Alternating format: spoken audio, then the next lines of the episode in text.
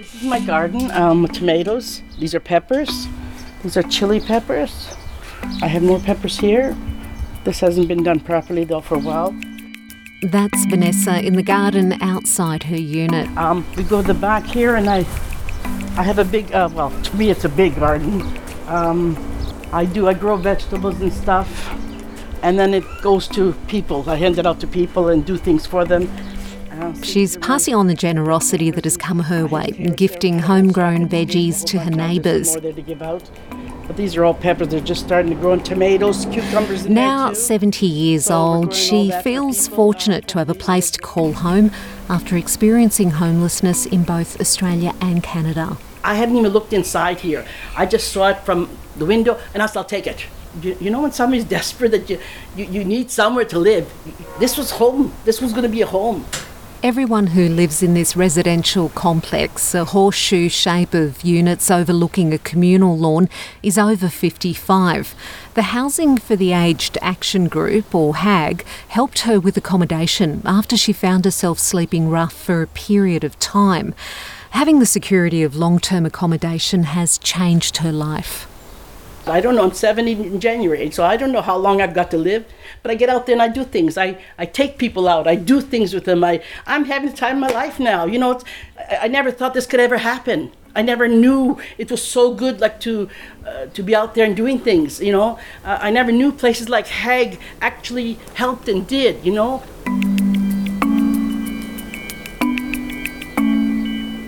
The residential complex is run by HAG, who support older people at risk of homelessness. And single women over 55 are especially vulnerable, now one of the fastest growing groups at risk of homelessness in Australia. That's due to factors such as a lack of superannuation, age discrimination in the job market, divorce, and taking time out from the workplace for caring responsibilities. Financial discrimination also meant that women were unable to secure a home mortgage without a husband until the 1970s. HAG receives funding from a number of sources, including the Melbourne Women's Foundation, an organisation that uses philanthropy to improve life outcomes for women and their families. Lisa Nadolsky is the CEO of the foundation. The reason we focus on women and families is that structurally, and we can see culturally, and we see evidence of this all the time in our news cycle, that women are more likely to be vulnerable. And it's about creating conditions that give women equal opportunities to participate, whether it's assistance with long term accommodation, employment, education. It's really about levelling that playing field with a strong awareness that when you li- uplift women, there's a ripple effect. That means that all of the whole society benefits when you uplift women. The distinction between charity and philanthropy isn't always clear, as the two are fundamentally about giving to improve the lives of those around us. Philanthropy is more likely to focus on long term solutions and structural change, while charity is more about providing short term and often emergency relief. Established in 2014, the Melbourne Women's Foundation uses a model known in the philanthropy community as a giving circle. Lisa Nadolski explains. A giving circle is essentially a group of people who decide to pool their funds.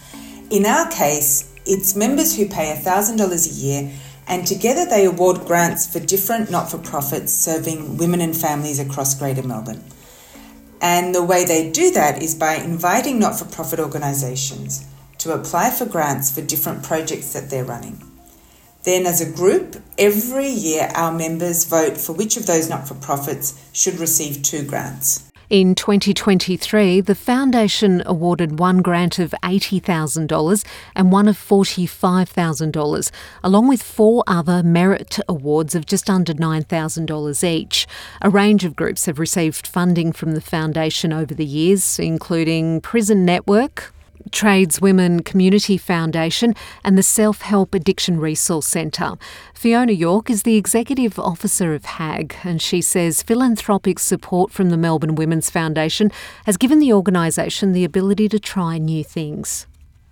Organisations like the Melbourne Women's Fund and other philanthropic organisations really allow us the freedom to be able to support um, older people who are at risk of homelessness in ways that we couldn't ordinarily do through just government funding. It gives us flexibility. It allows us to try new things. It allows us to um, to implement projects that we wouldn't be able to do otherwise.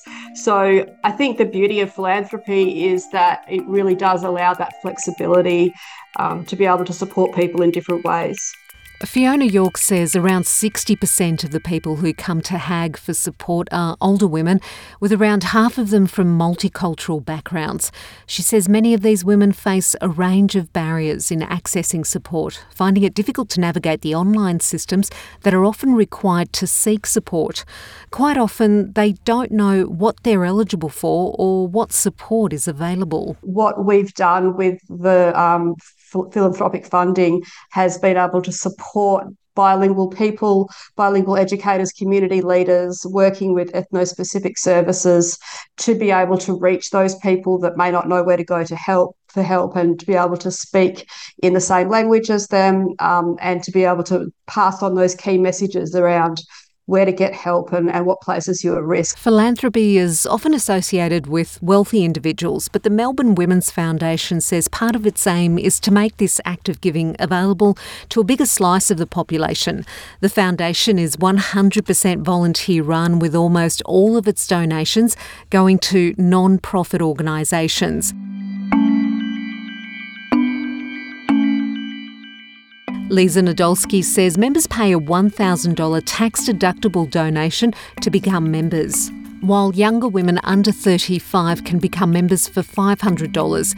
This money is then pooled into a fund, with membership allowing people to have a say in how the money gets distributed. Well, philanthropy traditionally can be quite elitist, but this model is about democratising philanthropy.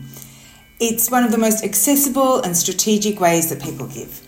And there's so much evidence about the fact that women want to give together and they want to give in a strategic way and be connected with each other and with the issues they're supporting. And strategic giving can and does have the power to change lives. And I talk to people, I tell them my story, I tell them how I've come from nothing to something. For Vanessa, the simple act of having a permanent home means that not only is her veggie garden thriving, but so too is she. I always say in my story, I used to be a, a what how, how do I call it? Um, I was a wilted flower. I am now a blossom beauty now. That's what I think of myself now.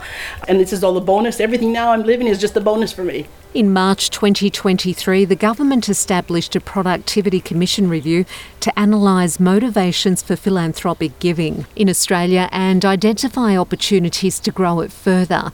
The government is set to receive the final inquiry report by the 11th of May 2024.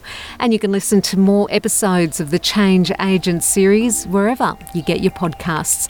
Peggy Giakoumelos, SBS News.